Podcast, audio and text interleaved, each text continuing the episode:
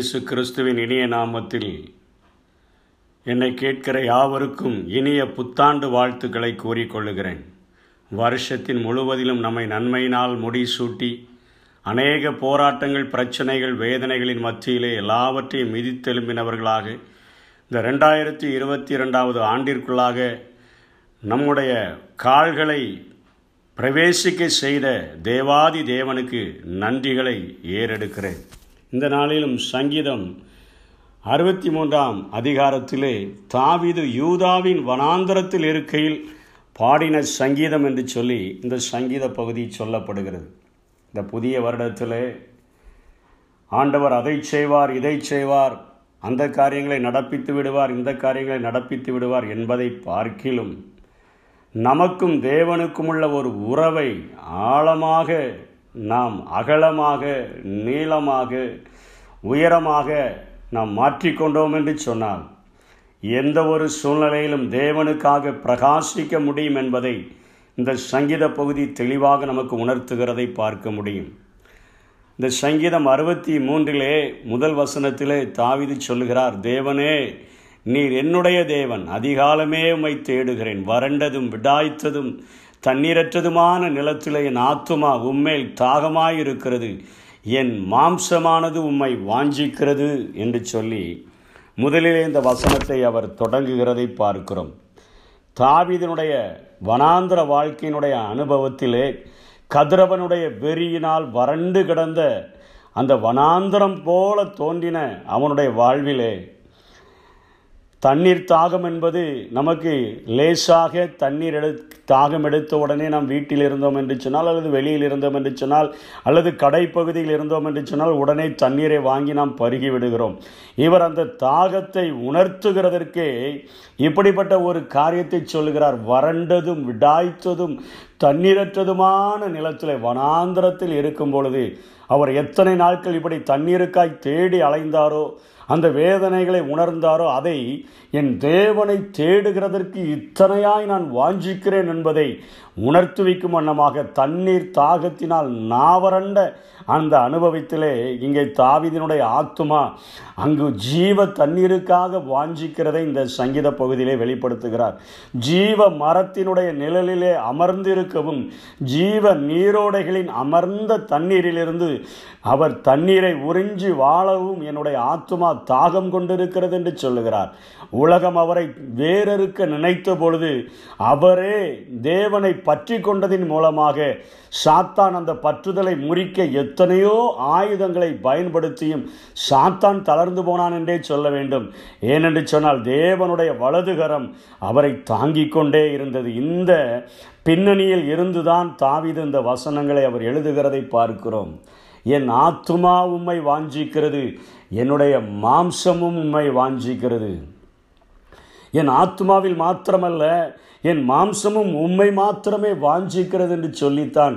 நான் பரிசுத்த ஸ்தலத்திலே நான் ஆலயத்திற்கு செல்லும் போதெல்லாம் எப்படி இப்போ வாஞ்சையாக இருந்தோனோ அதே வாஞ்சையோடு கூட தான் நான் வனாந்திர வாழ்க்கையிலும் ரெண்டு வாழ்க்கையிலும் உயர்விலும் தாழ்விலும் இப்படிப்பட்ட வாஞ்சியோடு கூடத்தான் நான் உம்மை தேடும்படியாய் வாஞ்சிக்கிறேன் என்று சொல்லி இங்கே சங்கீதக்காரன் ஆண்டவரை தேடுகிற ஒரு வாஞ்சையை ஒரு தாகத்துக்கு ஒப்பிட்டிருக்கிறதை பார்க்கிறோம். அதனால தான் அவருடைய வாழ்க்கையில் இப்படி வசப்பட்ட வசனங்கள் எல்லாம் அவருடைய வாயிலிருந்து வருகிறது. இருதயத்தின் நிறைவினால் வாய் பேசும் என்று சொன்னது போல நான் விழிக்கும் போது உமது சாயலில் திருப்தியாவேன். படுக்கையில் நான் உண்மை நினைக்கிறேன். ராஜாமங்களில் உண்மை தியானிக்கிறேன் என்கிறார். நான் சமாதானத்தோடு கூட படுத்துக்கொண்டு நித்துரை செய்வேன். கர்த்தாவே நீர் ஒருவரே என்னை சுகமாய் தங்க பண்ணுகிறீர். வாயின் வார்த்தைகளில் எல்லாம் இருதயத்தின் நிறைவை அவர் வெளிப்படுத்துகிறதை பார்க்கிறோம்.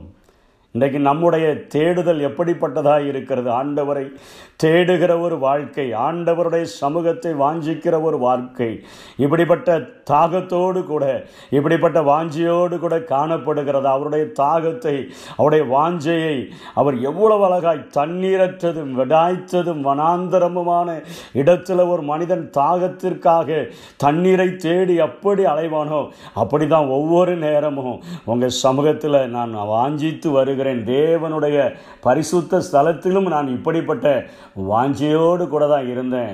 ஏன்னா இன்னைக்கு இந்த உலகம் ஜீவனை பார்க்கிலும் உமது கிருவ நல்லது என் உதடுகளுமை துதிக்கும்னு சொல்கிறாரு அவர் ஜீவனை பார்க்கும் போது கிருப நல்லதுன்னா இன்றைக்கி இந்த உலகம் இந்த உலகத்தில் கிடைக்கிற இன்பங்களை இந்த உலகத்தில் கிடைக்கிற சிற்றின்பங்களை இந்த உலகத்தில் கிடைக்கிற புகழ்களை இந்த உலகத்தில் கிடைக்கிற செல்வாக்குகளை தான் பிரதானமாக பேசுது. அனுபவிக்கிறதற்காக இந்த உலகம் கொடுக்கப்பட்டிருக்கிறது என்று சொல்லுகிறது. நான் இதை சாதித்து விட்டேன் அதை சாதித்து விட்டேன் என்று புகழ் பெறுபடியாக இந்த உலகம் ஓடிக்கொண்டிருக்கிறது. என் வாழ்வில் இவ்வளவு செல்வாக்கை நான் பெற்றுவிட்டேன். நான் இத்தனையாய் ஆஸ்திகளை சேர்த்து விட்டேன் என்று சொல்லுகிற இந்த உலக வாழ்க்கையில் நான் இப்படிப்பட்ட தாகத்தோடு கூட நான் தேடும் பொழுது இந்த உலக வாழ்வை பார்க்கிலும் இந்த ஜீவனை பார்க்கிலும் நீர் எனக்கு தருகிற மறு உலக அந்த வாழ்வு அந்த பரலோக வாழ்வு எனக்கு இன்பமானது எனக்கு இன்பமானது. உமது கிருப உங்கள் அன்பினால் அதை எனக்கு தருவீங்களே அதற்காக என் உதடுகள் உம்மை துதிக்கிறது என்று சொல்லுகிறார்.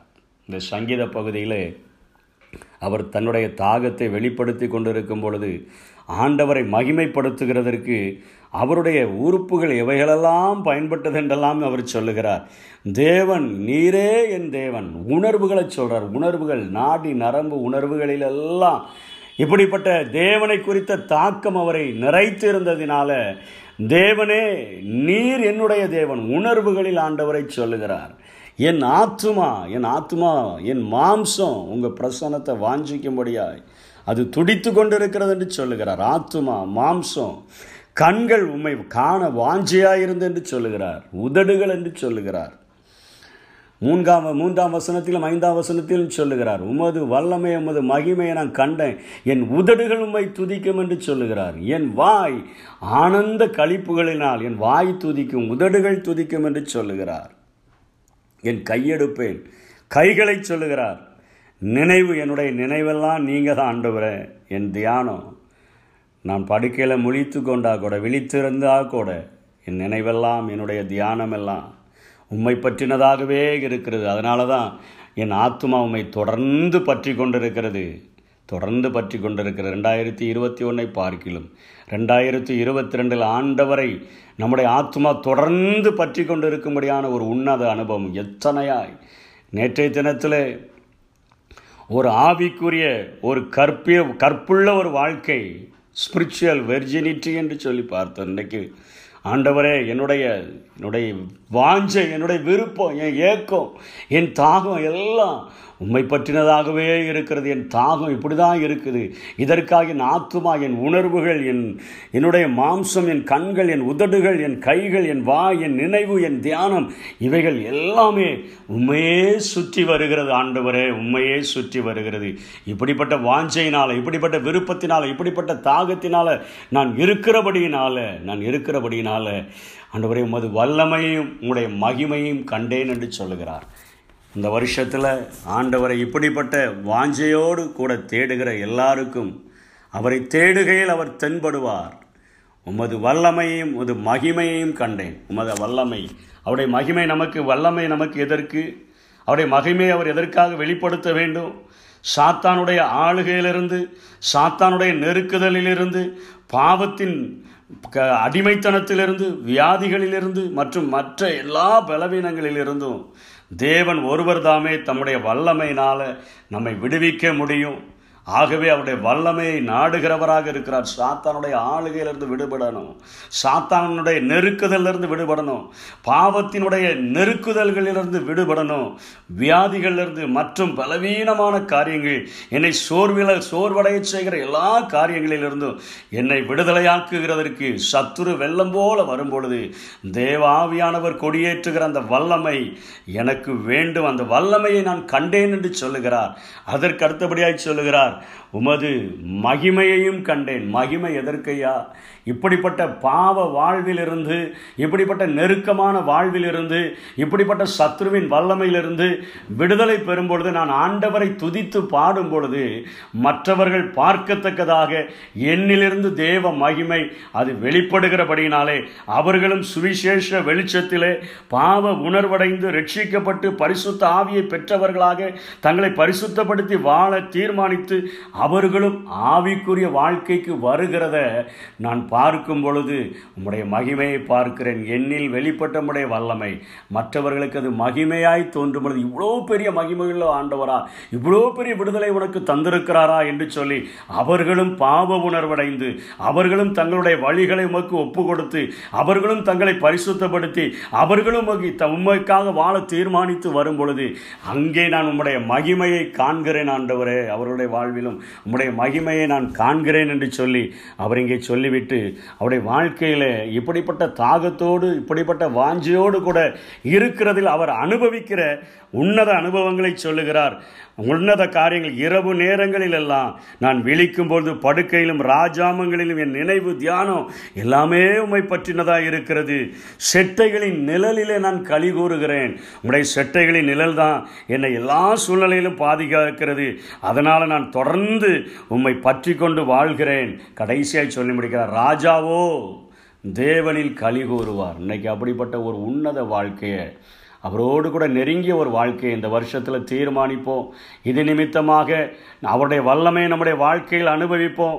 அவருடைய வல்லமையை நாம் அனுபவிக்கும் பொழுது நம்மிலிருந்து வெளிப்படக்கூடிய நாம் அவரை உயர்த்தக்கூடிய அந்த மகிமையை கண்டு அநேகர் உதிக்கிற உன் வெளி வெளிச்சத்தினிடத்திற்கு ஜாதிகளும் உன் ஒளியினிடத்திற்கு ராஜாக்களும் நடந்து வருவார்கள் என்று சொன்ன வசனத்தின்படி அநேகரை நீதிக்குட்படுத்தவர்களாய் வாழ கர்த்தர் நமக்கு உதவி செய்வாராக.